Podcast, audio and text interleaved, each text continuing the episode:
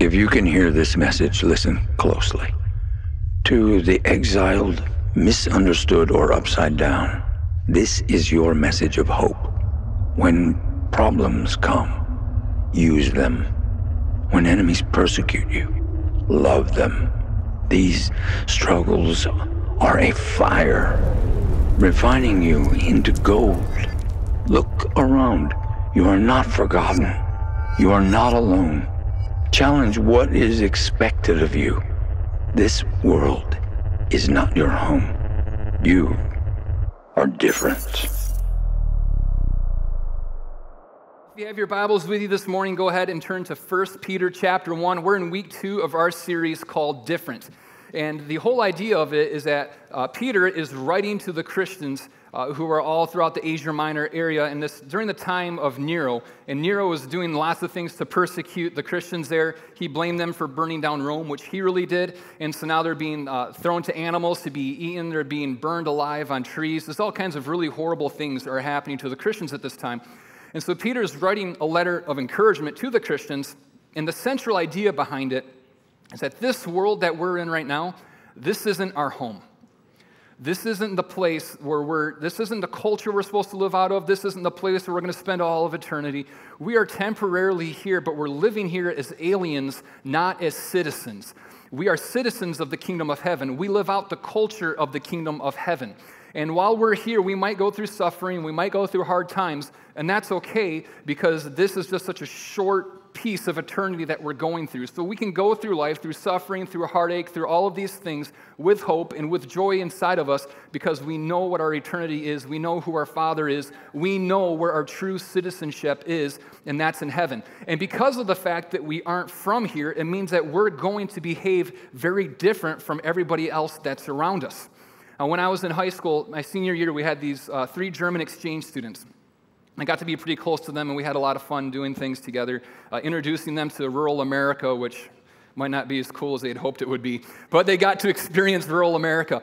And I remember two of the girls, when they, when they first came, all three of them, they, they dressed the same, they looked the same, they all listened to the same music, all that kind of stuff, and it was German because they were German citizens. That's where they're from. They were temporarily in the United States. But what happened was over time, two of the girls started to become very American looking. Uh, they started to dress just like all the rest of us did. They started listening to the same music that we did. They acted the way that we did. And there was one girl who never did. She kept dressing the same way. That was a little different than us. And she kept listening to this really terrible German music that she would always have me listen to with her. And yeah, I'm glad you like that. that was always my response. But she would always, I, people would give her a hard time. And she's like, I'm German. I'm not an American. Of course, like, I'm gonna this. I'm not gonna act like an American. I'm a German. I'm just here for a year, and I think that's a beautiful example of the way that we're called to live as disciples of Jesus. I think one of the hardest things for us is that we want to try to fit in. There's pressure on us to try to look and act and talk and be just like all of the people that are around us. There's this pressure that's always trying to cause us to fit in. But Jesus hasn't called us to fit in. He hasn't called us to blend in, to go beneath the radar. He's called us to stand out. He's called us to be different from all of the world that's around us. Jesus said, You are salt and you are light. And salt and light are two things that when they're there, you notice it. If you ever had food without salt in it, it's terrible. I mean, it's absolutely awful, but you add salt into some food, and there's this flavor comes to it. Something that was terrible becomes really good. Have you ever had mashed potatoes without salt in them? Disgusting. Absolutely disgusting. I had someone that I love dearly that once made that for me, my beautiful wife. Uh, but, but like once you add salt into mashed up potatoes, like, it just unlocks flavor. It's different. You'd never want to go back. Light, what is light? It's beautiful. When you're in a dark room and you turn on the light, there's no way you cannot notice the light because darkness can't overcome it. Light dispels the darkness that's around it. You're called to be the light of the world. So Isaiah says that the world, there's darkness that's on the people and thick darkness that covers the land, but behold, your light has come and you're called to be radiant and you're called to shine. When you take up the call of Jesus, when you say, I'm just a temporary resident on this earth, I'm really a kingdom citizen, that's, that's my home. Because that's my home and that's my culture, I'm going to live and I'm going to act different from everybody else that's around me. I'm not going to try to blend in. I'm not going to try to fit. I'm not going to allow people to pressure me to compromise who it is that God has called me to be. And as we do that, we become beautiful to the world that's around us. And what we have to do is we have to become so passionate about being different, being kingdom different, not just weirdos or crazy people, but being kingdom different, that other people in our culture around us, they look at us and they see how beautiful we are. We bring flavor to life. We're the salt. We bring beauty to the world by being light. And we're so passionate about being different and being like Jesus that they look at us and they say, I want to be different like you. I want to be like the Jesus that you're becoming like. That's the greatest testimony that any of us could ever have. The greatest form of evangelism that we have is that we become the proof of the power of God to change and transform our hearts and turn us into something new and something beautiful and beyond what we ever could have hoped for or what we ever could have imagined. We're called to be different. And that's what this whole letter that Paul's writing is about. And he starts out um, talking last week about how we can have a different kind of faith through the trials that we go through. And this week he's going to talk about because we're different, because we're citizens of the kingdom of God, and this isn't our home, that we're going to have different values in an unholy culture. And he begins in verse 14. He says, As obedient children, do not conform to the evil desires you had when you lived in ignorance. But just as he who called you is holy, so be holy in all you do. For it is written, Be holy because I am holy. He starts out by saying, as obedient children. That's the way he's addressing us. Now, that might seem like an oxymoron to any of you that have children. Like obedient children, those two words do not go together, especially if you have little kids like I do. Uh, my kids were not born obedient, I'm helping them become obedient over time. That's a part of the maturing process for them. But do you ever notice you didn't have to teach your kids to be bad? I didn't have to teach my kids to hit people. They figured that out. I didn't have to teach my kids to try to steal things from other people. They just figured that out naturally. That was a part of who they were when they were born. It says that there's evil desires that are inside of us and that we have to learn to become obedient children. Uh, my little girl, I love her right now. We're, we're trying to teach her to share. This is like the hardest. Potty training was nothing. Teaching a child to share, that's the real battle. And she wants everybody else to share with her, right? Like, Eason, share that with me. And that's how she tries to take everything from everybody else. Says, oh, I want you to share it with me.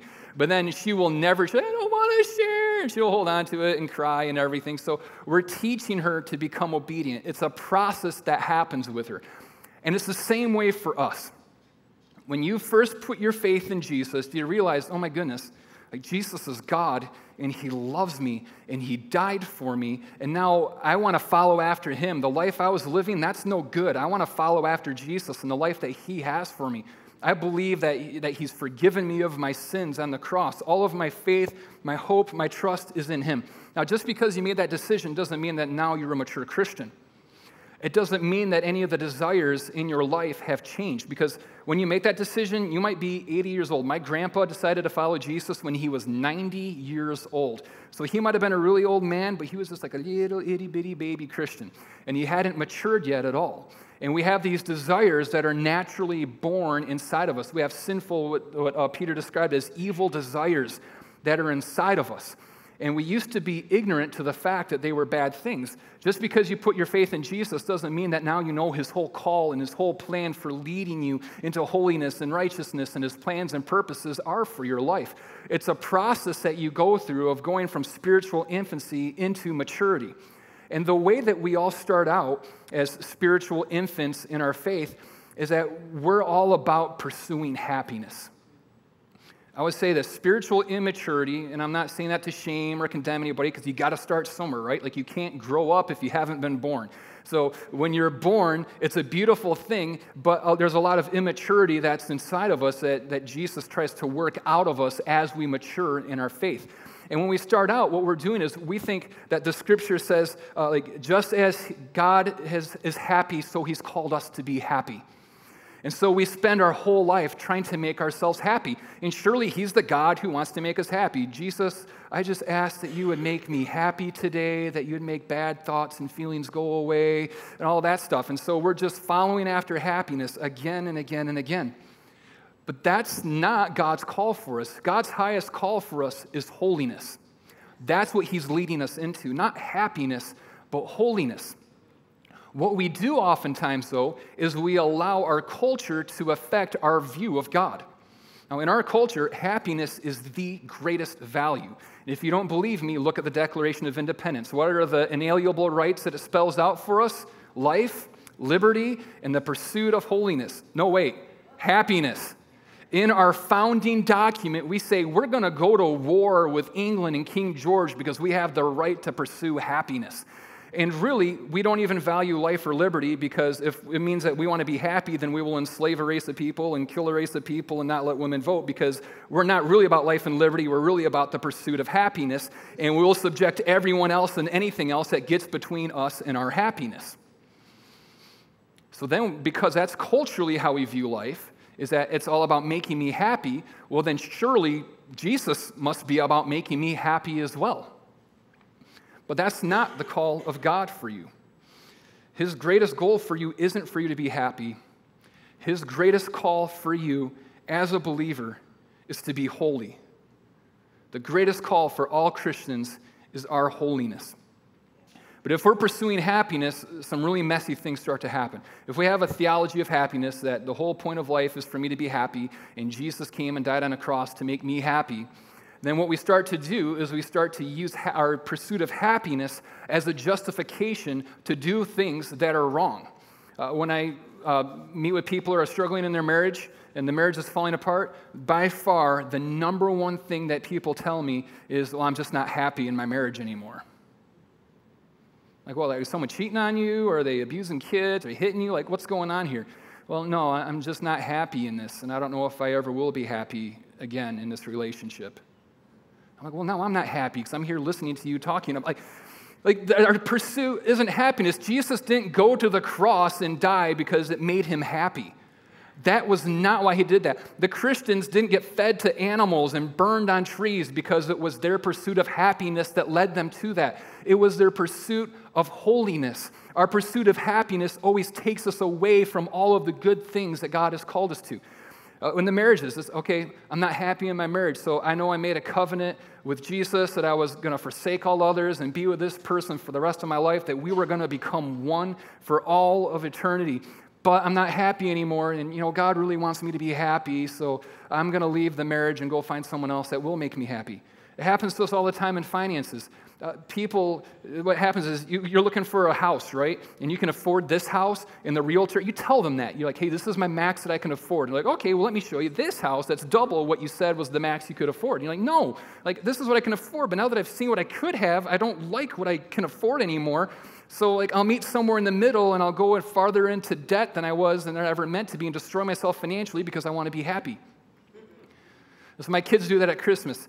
Uh, it's like, Daddy, if you give me this for Christmas, I'll be so happy and I'll never ask you for anything. Daddy, if you get us a puppy, uh, I'll take care of it, I'll feed it. I'm like, You're six weeks old. You can't take care of a puppy. That's going to be me taking care of it. Daddy, I'll be so happy and I'll never be happy if I don't have a puppy and I'll never ask for anything else again. We still do that when we get old. Oh, if I just had this car. Oh my gosh, I would be so happy. That happens to me. A yellow Lamborghini with the scissor doors. Like, I would be so happy. Everything else I don't care about, but that car, like, I need it. now that's all I can think about. But we have these decisions that we make that ruin us financially because we're pursuing happiness. Uh, or we look at our careers and we're like, oh, if I just had this position, I'd be happy. So we sacrifice time with our kids and our spouse and everything else because we got to go and we got to build this. And if we just had this, I'd be happy. If I had this boat, I'd be happy. And we just ruin ourselves uh, if, if we're in a, a dating relationship. And it's like, well, you know, I'm married in my heart. I have physical needs. You know, like I know Jesus wants me to wait till we're married, but, you know, like I, I, won't be happy that way. And so we can just justify anything that we want if we have a theology of happiness. This week in the news, you saw about the movie Executive, who is in a lot of trouble right now because it's come out that he was abusing and raping women. How did that happen? He had a theology of happiness. He thought the most important value that I have, the most important thing in all of this world, is that I am happy. And then he was able to rationalize and justify everything else that he did, progressively getting worse and worse until he was doing things that we look at and think, how could any human ever do something like that? It's because he wanted to be happy. And he was willing to take everything else away from anyone else so that he could achieve his happiness. We look at that and we think, I could never do that. That's like a monster. It is a monster, and every single one of us are capable of doing that. If we decide that our greatest value in this world is our happiness, every monster that's ever lived throughout history was also they could be happy. Every time we sin, it's not because we're trying to be holy, is because we're pursuing a theology of happiness.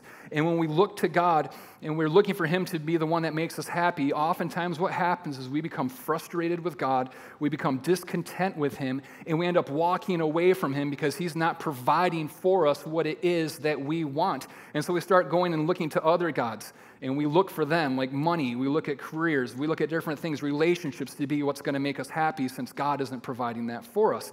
And it just leads us into destruction and destruction and destruction and farther and farther away from God over and over again. That's not the life that you were called for. That's not what Jesus died on a cross to provide you with. He isn't the God of your happiness because happiness is based on happenstance, it's all based on circumstances. Something happens that makes you happy, something bad happens that makes you sad or unhappy. That's not your greatest pursuit, it's not your calling. What God has called you to is holiness. And it is so much better than happiness. What holiness means is it's, uh, it means purity, it also means to be called and to be set apart for something. And what Jesus is doing is he's saying that you are called to be pure and you are called to be set apart for my purposes for your life. And following after me means that you're going to live a life of, of, removing other things from you and saying, you know what, my life isn't for this anymore. My life isn't to pursue happiness. My life isn't about satisfying different desires that I have. My life isn't about building up me and all these things. My life is about how am I used, not for myself, but how am I going to be used by God for His plans and His purposes for my life. That's what holiness is. It's coming back to Jesus and saying, God, what was it that you created me for? Because that's what I'm going to give my entire life to. Following Jesus means that you're going to look very different from the world around you. It means that the values that you have are going to be very different from the values of the world that's around you. And if you aren't living a life right now that looks drastically different from those around you who aren't following Jesus, then what it means is that you aren't following Jesus, but instead you're following the gods that everyone else around us is following after. That's not the life you were called to. You were called to be salt. You were called to be light. You weren't meant to give yourself to vain and empty pursuits. Uh, you were meant to give yourself to the plans and the purposes of the living God who created you and formed you and shaped you and has called you to a destiny to be a world changer and a history maker. And He's called you to know Him deeply and intimately. That's what holiness is. And that's the highest calling that any of us could ever have. And then he goes on and he says, So you must live as God's obedient children. Don't slip back into your old ways of living to satisfy your own desires. If you come to this point of where you recognize that I'm supposed to be holy, my life is about following after Jesus and denying the sinful desires that are inside of me, what happens though is you notice sometimes you slip back into sin. You fall back into it.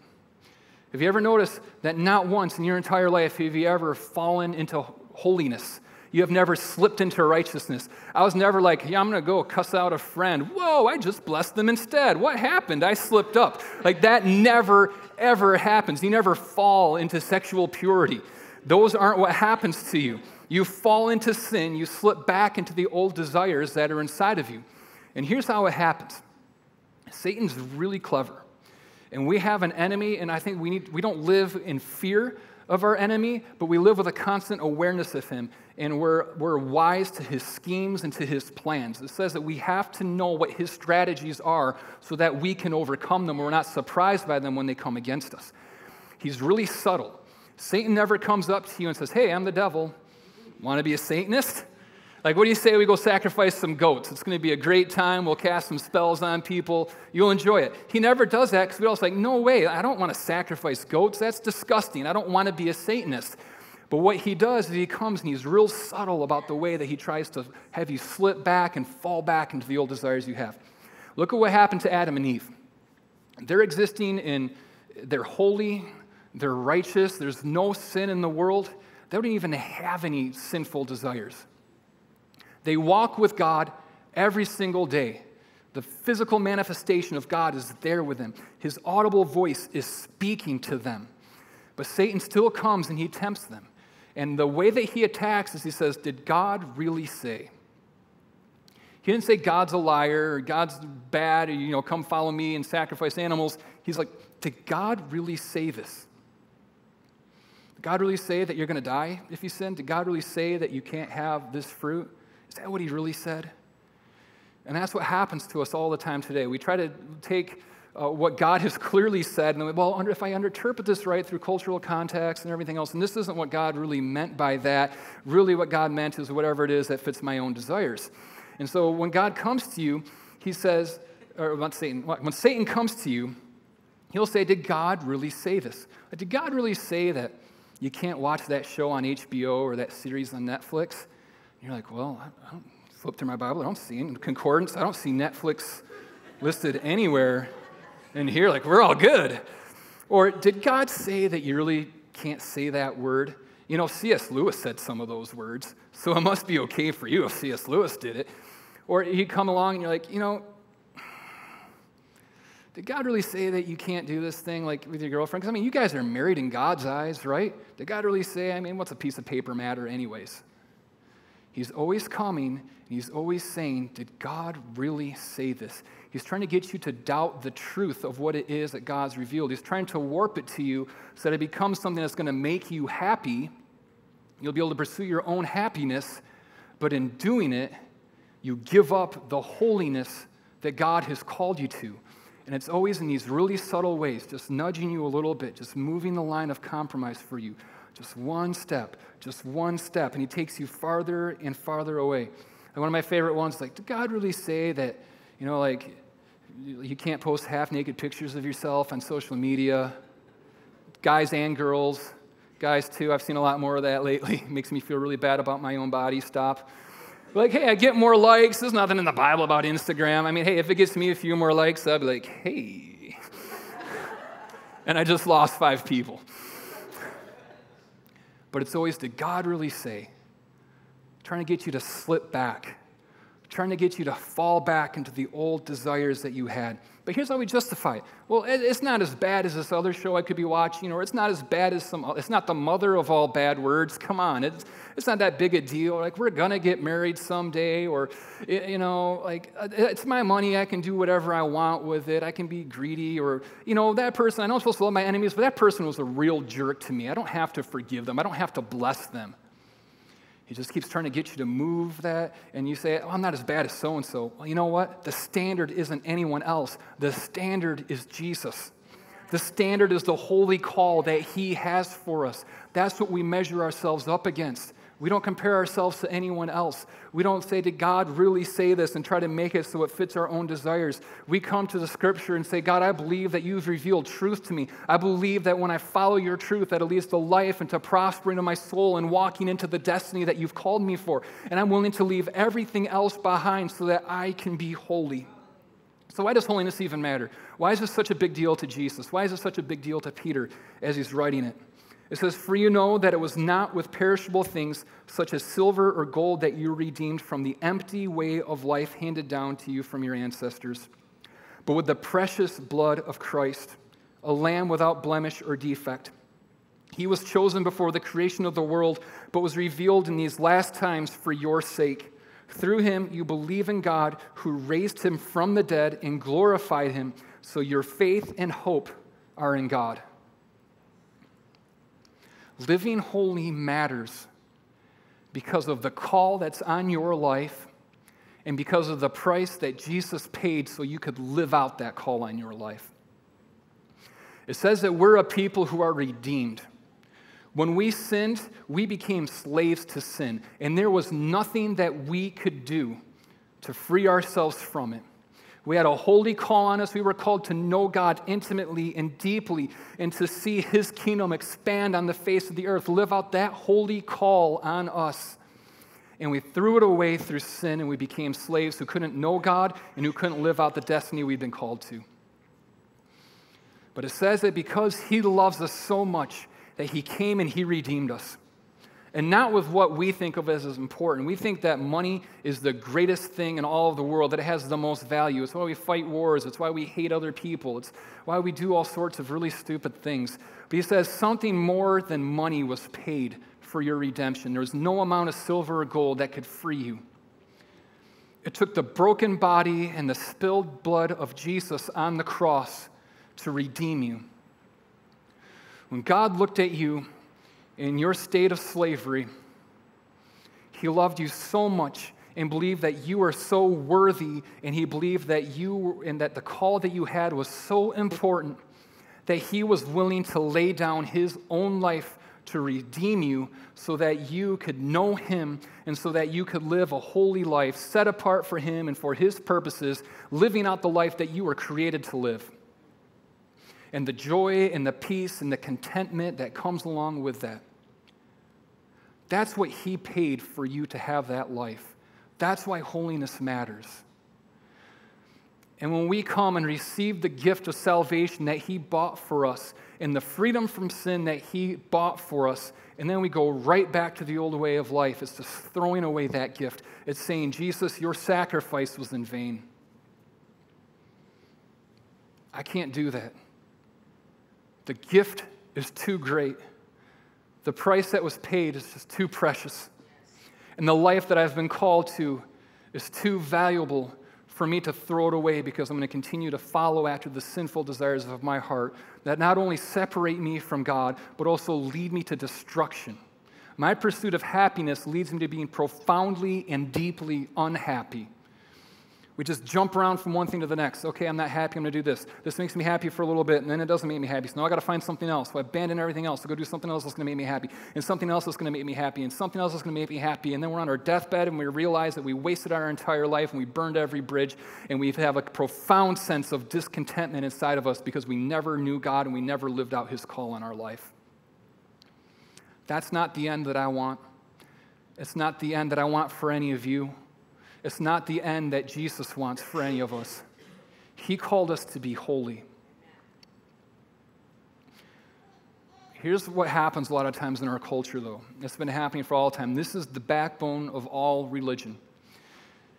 Is that there's a God who's pure, who's holy and just, and we're really not pure, holy, and just. That's where it all starts. That's what we all have in common. But then a religious spirit says that we have to make ourselves holy before we can know God. We have to make ourselves good enough. We have to overcome all sin and temptation so that we can know God. Christianity is different.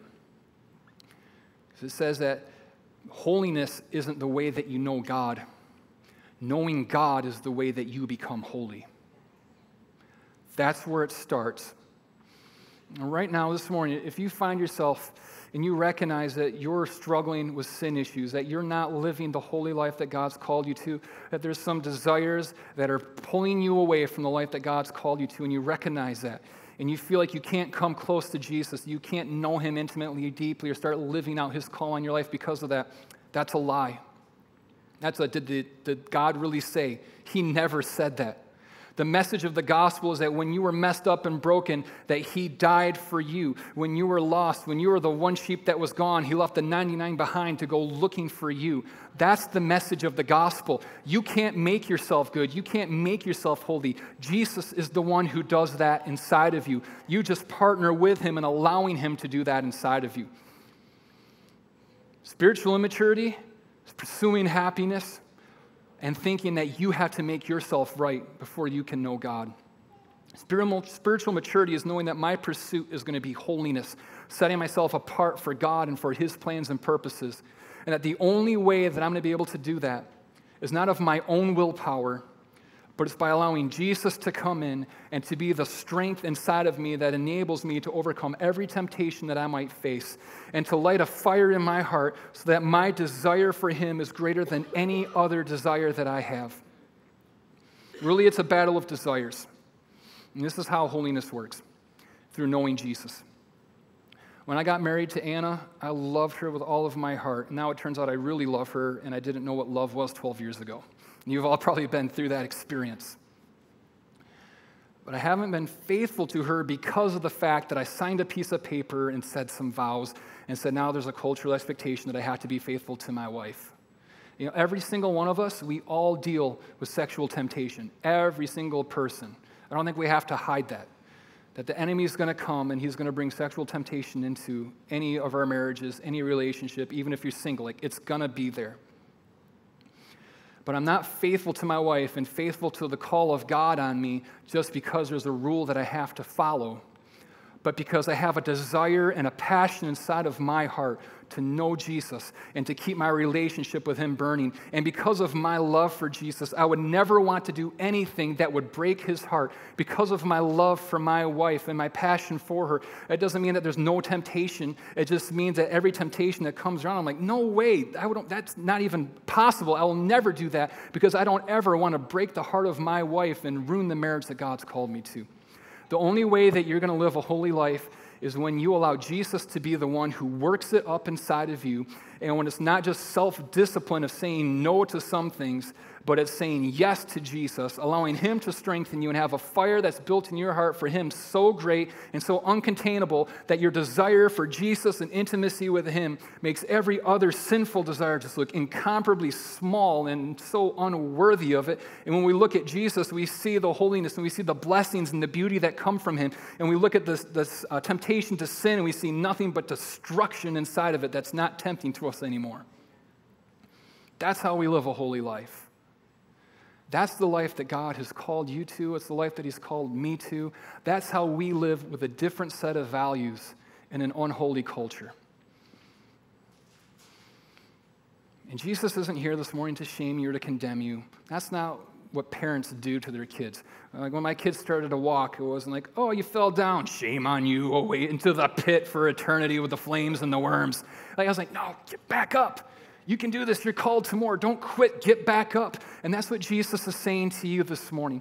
If you've been going and you're struggling with this call to holiness and living according to a different set of values, Jesus isn't here to condemn you and shame you about that this morning. He's calling you to maturity. He's calling you to something more. He's wanting to stir up new desires and new passions in your heart so that you can say yes to Him and say no to everything else that would lead you away from Him. But this morning, it starts with allowing a desire and a passion for Him just be built and kindled inside of you. That's why, as a church in this next year, we're going to go so hard after becoming a church that's a, that's a house of prayer and worship.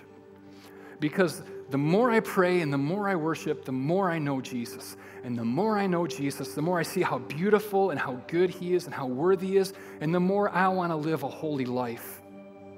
I want to live after everything that He's called me to and the more ugly and unattractive every sinful desire and temptation becomes to me. It starts with this decision Will I be holy? Will I live in a way that's different from the culture that's around me? And how am I going to do that? Is it going to be by my own strength? Or is it going to be by the power of the living God inside of me? Stirring up new desires in my heart. Do you all stand with me this morning?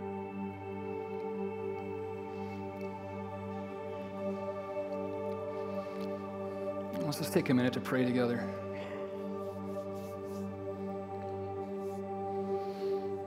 God, would you speak to us? We know that we were made to hear your voice.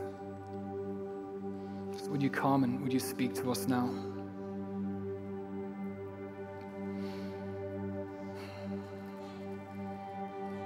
You show us anywhere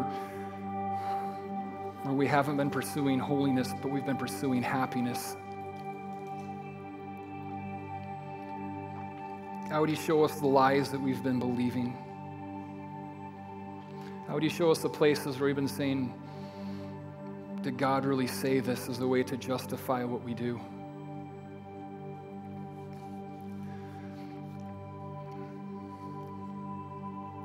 This morning, I know there's a lot of us here that there's become a sin issue that you can't get past, something that you're struggling with. And you've tried over and over again, and you haven't been able to break free from it. You've probably felt shame and you felt condemnation. You felt like you had to hide from God because of it, and you couldn't draw close to Him. Maybe you felt like you were ugly in the eyes of your father because of it. Morning, Jesus wants you to know that you're beautiful. I think, especially for one of you, you need to hear that you're a daughter, that you have a good father who loves you and cherishes you, who gave himself up for you. Not because you deserved it, but because you were worthy of it. Because that's what you were created to be, was a daughter. And this morning, I think He wants to set some of you free that you've just been trying again and again by your own strength and power and haven't been able to do it. This morning, He wants to break the lie of having to become holy to approach Jesus and to let you know that you can approach Him now right where you are. He calls you the open arms, that He made a way for you to be righteous on the cross. It's not by what you do, it's by what He has done. And now He wants to light a fire in your heart to know Him and to know His goodness and encounter Him that's going to set you on the path towards holiness. And it's a path that you won't walk with perfection. That's why there's grace. And every time you fall, He's calling you to get back up and to keep coming after Him. If that's you this morning, just be honest and real with God and admit that. Ask Him to forgive you. And Holy Spirit, be the power, be the strength. Holy Spirit, light the fire. A passion in our hearts for you, a passion in our hearts to live a holy life that is so different and so beautiful that others will want to see you too, Jesus, that others will want the forgiveness that we found, the grace and the mercy that we have, the peace, the joy, the contentment, the holy call and destiny that we have, because they see how transformed we are by you. Name of Jesus, we pray. Amen. Amen. I'm going to call my prayer partners forward. They're just going to be on the outsides and the front here. If there's anything that we can pray with you about, come and let us do that. If you need some healing in your body, let us pray for you. We need wisdom for a decision, provision, um, the ability to forgive someone, or maybe you're struggling with something.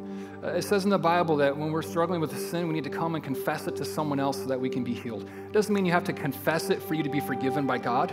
We don't need any mediator between us and God for forgiveness of sins. But there's something powerful about confessing our sin to someone else. Because what it does is it removes it from the domain of the darkness where you feel guilt and shame about it. By confessing it, you expose it to the light so someone else can come and encourage you. And a lot of times, just for me in my own personal life, once I've confessed sin to someone else, the weight and the burden of it is lifted from me. And the healing really begins. So if we can pray for you in any way, come forward. Let us pray for you. If not, go out, drink some coffee, meet some friends, and live a life that's different. God bless.